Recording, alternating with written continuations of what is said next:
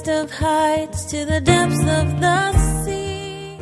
But notice verse 22 But when he heard that Archelaus was reigning now, when Joseph heard that, reigning over Judea instead of his father Herod the Great, he was afraid to go there. And notice, being warned in a dream, he turned aside into the region of Galilee. And so he came and he dwelt in a city called Nazareth, that it might be fulfilled, which was spoken by the prophets, saying, He shall be called a Nazarene. All exclaiming, indescribable,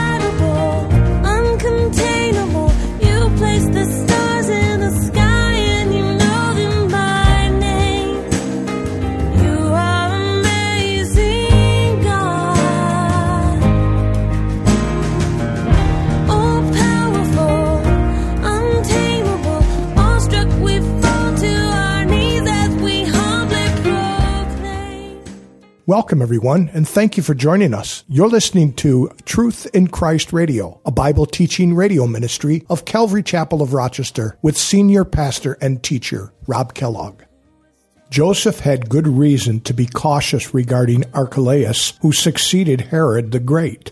So after Joseph received word in a dream that he could return from Egypt, he chose to return to Nazareth, the hometown of Mary and Joseph. Nazareth was an unremarkable town, and it was where everyone knew Mary and Joseph and the strange circumstances surrounding the birth of their son. In God's plan, Jesus came from a small, insignificant place that if it had any reputation, this reputation would be a bad one. This is where Jesus grew up and matured into adulthood. Now let's join Pastor Rob with today's lesson. Let's open our Bibles uh, this morning to uh, Matthew, Matthew chapter 2. Now, you'll notice if you got the e bulletin, I didn't put Matthew chapter 2, 19 through 23. I put Luke.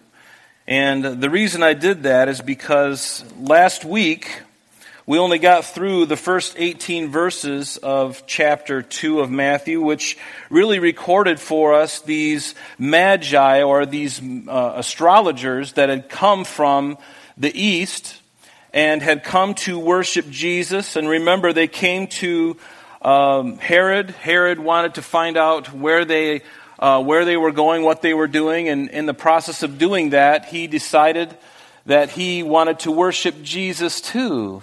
Isn't that interesting? Herod would want to come and worship him as well. What a benevolent fellow. But we know that he actually wanted to destroy Jesus because the Hebrew scriptures spoke and prophesied for hundreds of years, even a few thousand, of this one who would come, this one Messiah who would come. And so uh, we know that the Magi were, were wise and they left uh, being um, uh, awoken by a dream from the Lord, and they, they, left, uh, they left Herod and did not tell him where the child was. And we know that uh, as a result of that, uh, the Lord uh, spoke to Joseph in a dream and had his, him and Mary and Jesus as a, as a young child to flee to Egypt because God knew what was coming next, and that was Herod's decree to kill all of the Hebrew children from two years old downward in the land or in the city of Bethlehem where Herod knew Jesus was. And so they fled to Egypt. And then once Herod had died, uh, the Lord spoke to Joseph again in a dream and told him to return. But when he returned, he found that Herod's son, Archelaus, was now in charge where his father, in, in, in, his reign, and so they decided instead of going back to Bethlehem, they went back up to Nazareth where Joseph's home was, the, where his carpentry business was and they stayed up there. And that really brought us to verse 19. And so let's just read it now because uh, we're going to get into Luke chapter 2. And the reason for that is because after we get to the end of verse 23 here, chronologically what happens is the material, the events of Luke chapter 2, specifically verse 39 through 52. Remember again that the Gospels are a tapestry. And so, of all the Gospels, they can be put together and they can form a chronology. And many have taken that to hand and have come up with a chronology. And so, just for Jesus' life, I wanted us to see his life in that chronology before we continue on in Matthew next week in chapter 3. And so, notice with me now in verse 19 of chapter 2 of Matthew. We'll finish this chapter. It says, Now when Herod was dead, behold, an angel of the Lord appeared uh, in a dream, notice, to Joseph in Egypt. And when Herod was dead, behold, an angel of the Lord appeared to him in a dream, uh, to Joseph in Egypt. And, and this is the third time that we see uh, the third uh, the third time of a total of four times that God is going to speak to Joseph in a dream. The first time was when Joseph heard that Mary was pregnant, and naturally he needed to have some assurance that, um, you know, whether to go through with the marriage or not, because this has never happened before. Can you imagine that? It's never happened before, and it never will happen again. There's never been a virgin that is conceived without the intervention of another man. It's just, it's not possible. But this happened.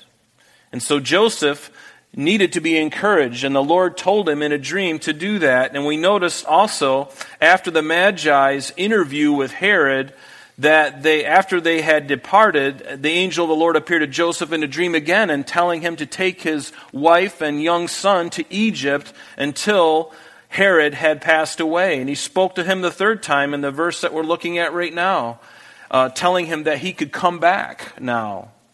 And we're going to see in verse 22 also that God is going to warn him in a dream again uh, and that he would not come back into uh, Judea, he would go back up to Nazareth. And so the Lord appearing to him four times. And for some reason, dreams seem to be the way that God communicated to Joseph. And you know, with every person, it's a little bit different. You know, some people, God does certain things with individuals. And, and to me, that's encouraging because when He wants to get something across to you and I, He knows how to knock on our door. He knows what He needs to do. And we don't even have to fret or worry about it. I mean, really understand that. That if we believe that God is Almighty God, He is able at any time to speak to you. Do you understand? It's not like you have to strain and, and, and put all the thoughts out of your mind and go, okay, I, I, think I'm, I think I'm feeling something. I think I'm, wait a minute. What is that? You know, it's not like that. It doesn't have to be like that. You don't have to st- stress and fuss about this. Just pray and say, God, open my heart, open my eyes. And when He's ready, He's going to do it. He did it to me, and believe me, I'm the biggest knucklehead around. When He is ready to speak, He will speak to you, and we'll look at that shortly in, in many different ways. But notice in verse 20, it says that, uh, Arise, take the young child and his mother, go to the land of Israel, for those who sought, notice those. And of course, we're speaking of not only Herod, but his soldiers, until, um, for those who sought the young child's life are dead. And so then he arose and he took the young child and his mother and came into the land of Israel. And again, I love the fact that Joseph was immediately obedient to the Lord. He didn't wait. He didn't wait. He was immediately obedient. And like we were saying before, like I was sharing with you earlier, God can speak in many different ways. He can speak to you through His Word, which is usually the way God will choose to do that, through His revealed Word that He has given to us that you're holding in your lap. He can speak to you in that still small voice in your heart, which you will recognize as you grow in Christ and as you become more familiar with the way God speaks to your heart. He can do that. He can also speak to you through your circumstances, through changes in your life. He can speak to you. He can speak to you in a dream like he did with Joseph, like he did with Joseph back, the other Joseph in Genesis like he did with Pharaoh, like he did with Nebuchadnezzar, these pagan, idolatrous men, God would even speak to them in a dream. Yes, God can do all those things, but in all of these things, notice that God will not violate his character or his word. And that's something to be very careful of. Because when we were over in Bulgaria uh, years ago, they were big on dreams, and any dream was considered to be God speaking to me. But what they failed to realize is that God doesn't violate his character and his word in a dream that he might give you. Let me give you an example. If the Lord told you that you needed to, you know, set your neighbor's house on fire, then would you believe that that's from the Lord? Of course not. You know, but they, anything goes.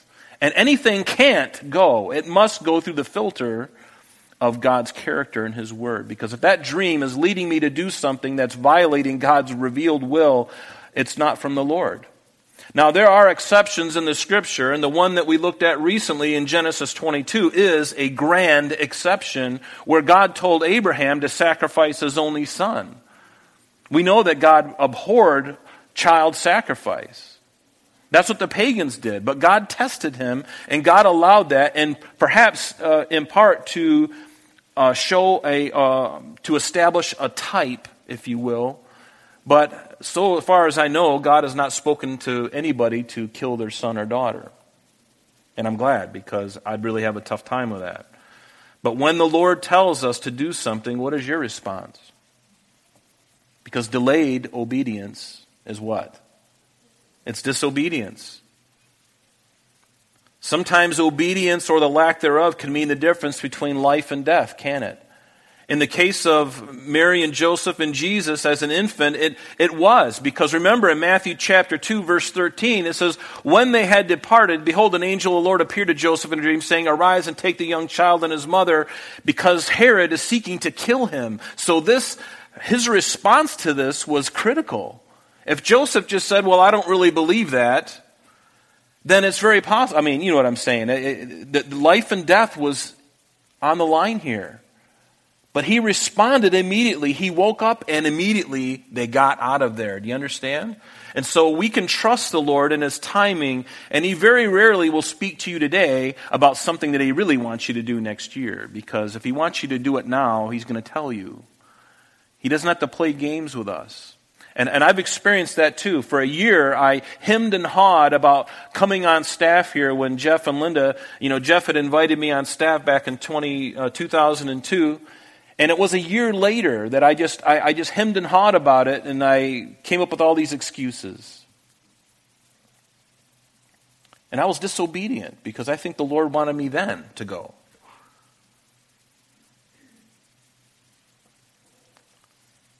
But obedience is better than sacrifice. Remember when Samuel spoke to King Saul. He says, Has the Lord as great a delight in burnt offerings and sacrifices as in obeying the voice of the Lord? Behold, to obey is better than sacrifice, and to heed than the fat of rams. For rebellion is as the sin of witchcraft, and stubbornness is as iniquity and idolatry. Because you have rejected the word of the Lord, he has also rejected you, Saul, from being king. And Saul had made these many disastrous decisions of his own flesh, and it brought upon him this. Uh, this proclamation of God that, uh, you know, Saul, you've been a rebellious man, and I'm not going to put up with it. He was not obedient. David was obedient, but Saul was not obedient.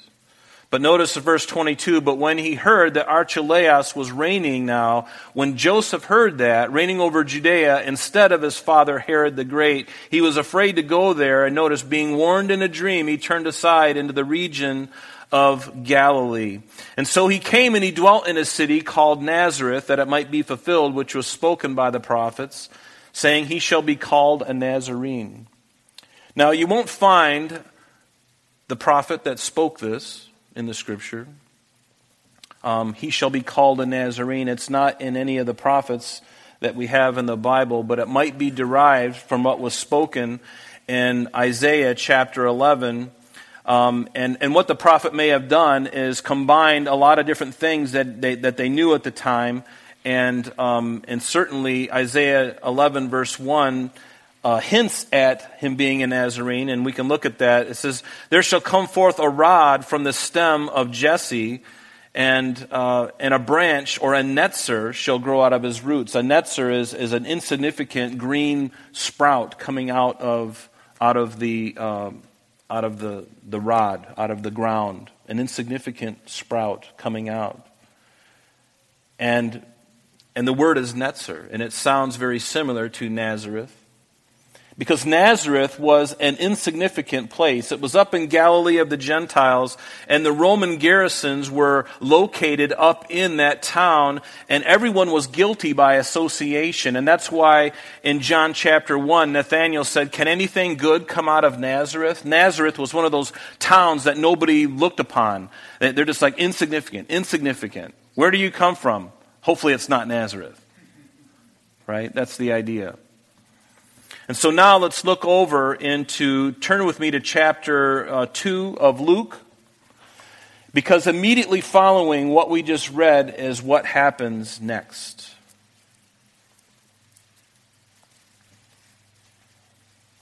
And again, my purpose in doing this, and it will end after today, is to just give a, chrono- a chronology because as we look at this passage in Luke chapter 2, 39 through 52, we're going to see the only place in the Bible where it mentions Jesus's adult, you know, his, um, his teenage years. I mean, everything is talking about the nativity, where he was born, the circumstances surrounding his birth. You know, Matthew and Luke gives us all of that information. And John gives us information about his pre incarnate state, that he always existed before he was born into the Virgin Mary. But this is the only place in the Bible that speaks of when he was 12 years old. There's no mention of him from like two years old up until 12. And then there's no mention of him from 12 until he's about 30 years old. But we know that he submitted himself to his parents, and he probably served with his father Joseph, his father, earthly father Joseph, in his carpentry business. So there's not a lot known. This is the only place it, it, it records it. And there's some interesting things in here we're going to look at quickly. But notice when they had to, uh, so when they had performed all things, and, and the things that they're talking about here are, are the circumcision of Jesus, him being presented in the temple, these things, when they had performed all things according to the law of the Lord, and Mary, uh, certainly, um, having given birth to Jesus, eight days later, according to Leviticus chapter 12, you can read that if you want to. We don't have time today. But in Leviticus 12, it tells us that she is to be purified for, 20, uh, uh, what is it, uh, 32 days, or 33 days. So after Jesus is born, eight days later, he gets circumcised in the temple, and that's what happened. And then another, you know, going forward, you know, 33 days, then she comes and they dedicate Jesus at the temple. And she offers her offering of turtle doves. They were poor and they didn't they couldn't offer a sheep or a goat. They had to offer turtle doves or two young pigeons. That's how poor Mary and Joseph were because that was their offering that they offered.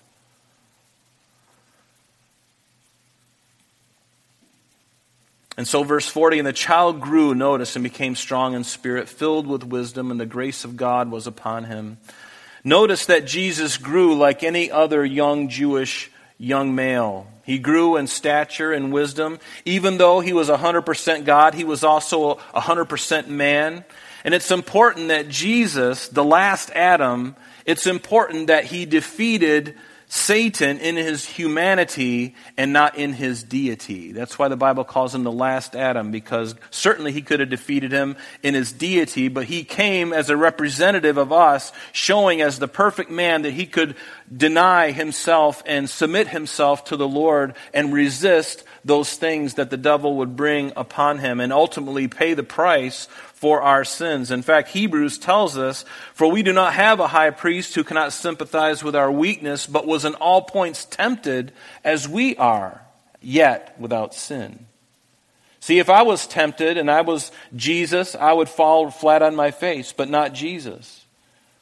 He willfully submitted his life to his Father. In Romans 8, it tells us, For what the law could not do in that it was weak through the flesh, God did by sending his own Son in the likeness of sinful flesh, that the righteousness, uh, righteous requirement of the law might be fulfilled in us who do not walk according to the flesh, but according to the Spirit. And so Jesus defeated Satan in his humanity, and it needed to be so. And then he could pay the price for us as God on the cross. But notice verse 41, it says, But his parents went to Jerusalem every year at the feast of the Passover. And we know that the Passover was one of three feasts that all Jewish males were to attend every year. Passover was one of them, coupled with the Feast of Unleavened Bread, uh, the Feast of Pentecost, and also the Feast of Tabernacles. This means that Jesus, that this was his 12th time going up to Jerusalem with his parents to celebrate the Passover. And they would travel with their relatives and other members and their acquaintances, and they would travel in caravans. And they did that for a multitude of reasons. Number one, they could keep an eye on each other, but there were robbers along the road. And that road from Nazareth all the way down uh, to Jerusalem was a treacherous path. And there were robbers along the way. So having a group of people insulated you from robbery and all these other things. But they did it as families. Together they went up. And so Jesus now, this is his 12th Passover, think of it his 12th Passover, he knew the city. He knew the reason for the feast. He knew those who were genuine in their worship. He also knew those who were phonies. At 12 years old, the Lord was giving him wisdom. As the Son of God, he had wisdom. And it says, and when he was 12 years old, they went up to Jerusalem because wherever you go in Israel, whenever you go up to Jerusalem, you're going up because it's on a mountain range. Moriah is a mountain range, and Jerusalem is a city on top of that mountain range. So you're always going up. And when they had finished the days, it was a seven year, seven day feast, so they were there at least for seven days, that as they returned, the boy Jesus lingered behind in Jerusalem, and Joseph and his mother did not know it.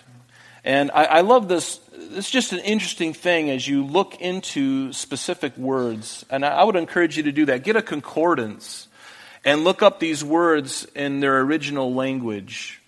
And you can do that with a Strong's Concordance. Maybe sometime we'll talk about how to go about that. Maybe have like a Bible study kind of thing for a couple Sundays on how to study the Bible. But uh, this word lingered is really interesting because it, it's kind of interesting. Uh, it's hypomeno, which means to undergo or endure or bear a trial. It speaks of fortitude and perseverance and even suffering. So Jesus lingered behind in Jerusalem, but the word has a connotation to it that, that, that is really interesting. I mean, did he feel forsaken by his parents? Knowing that they had left him, was he, you know, what was he feeling? Did, did he feel forsaken? Where did he stay at night? Think about it. Jerusalem is packed with people. Where did he stay at night? Who fed him? Did he eat at all? Maybe he fasted for those three days. We don't know as a young person. As a 12 year old boy, he's probably eating them out of house and home. And probably two gallons of milk every day. Were people speaking behind his back? I wonder. These are just thoughts. Because they knew that this one Believe me, there was a lot of noise about Jesus and Mary and Joseph, and they're like, yeah, right, she had a virgin birth. Hmm, yeah, we believe that, right? So now Jesus is there by himself in the temple, and you got to believe that people are talking. Is that the one? Is that the one? Is that the illegitimate son? And so, Jesus, is it possible that this word, again, I think of this word, he lingered behind. Was he enduring some of these things? Were there people talking behind his back, kind of looking down upon him as if he's some kind of bastard son? It's possible, but we don't know for sure. That's the end of our lesson for today, but please join us next time as Pastor Rob continues our study in the Gospel of Matthew.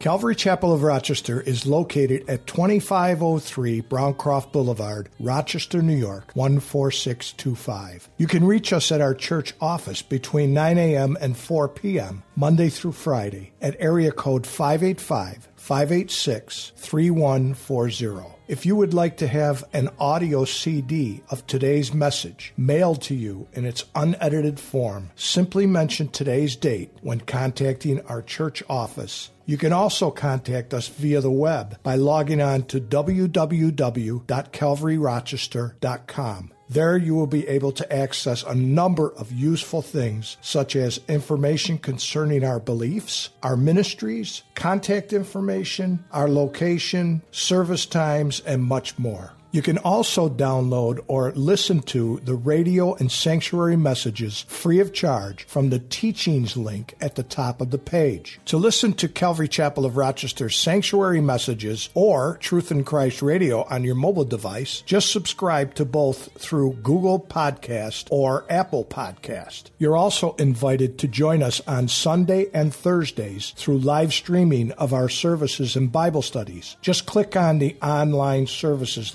link on the website. We're so glad that you could join us today. And if there is any way that we can bless you with your walk with Jesus Christ, please don't hesitate to call our church office. Remember, Jesus said, I am the way, the truth, and the life. And for this cause I have come into the world, that I should bear witness unto the truth. Everyone who is of the truth hears my voice. May God bless you in abundance today as you walk with Him. And until next time, this has been Truth in Christ.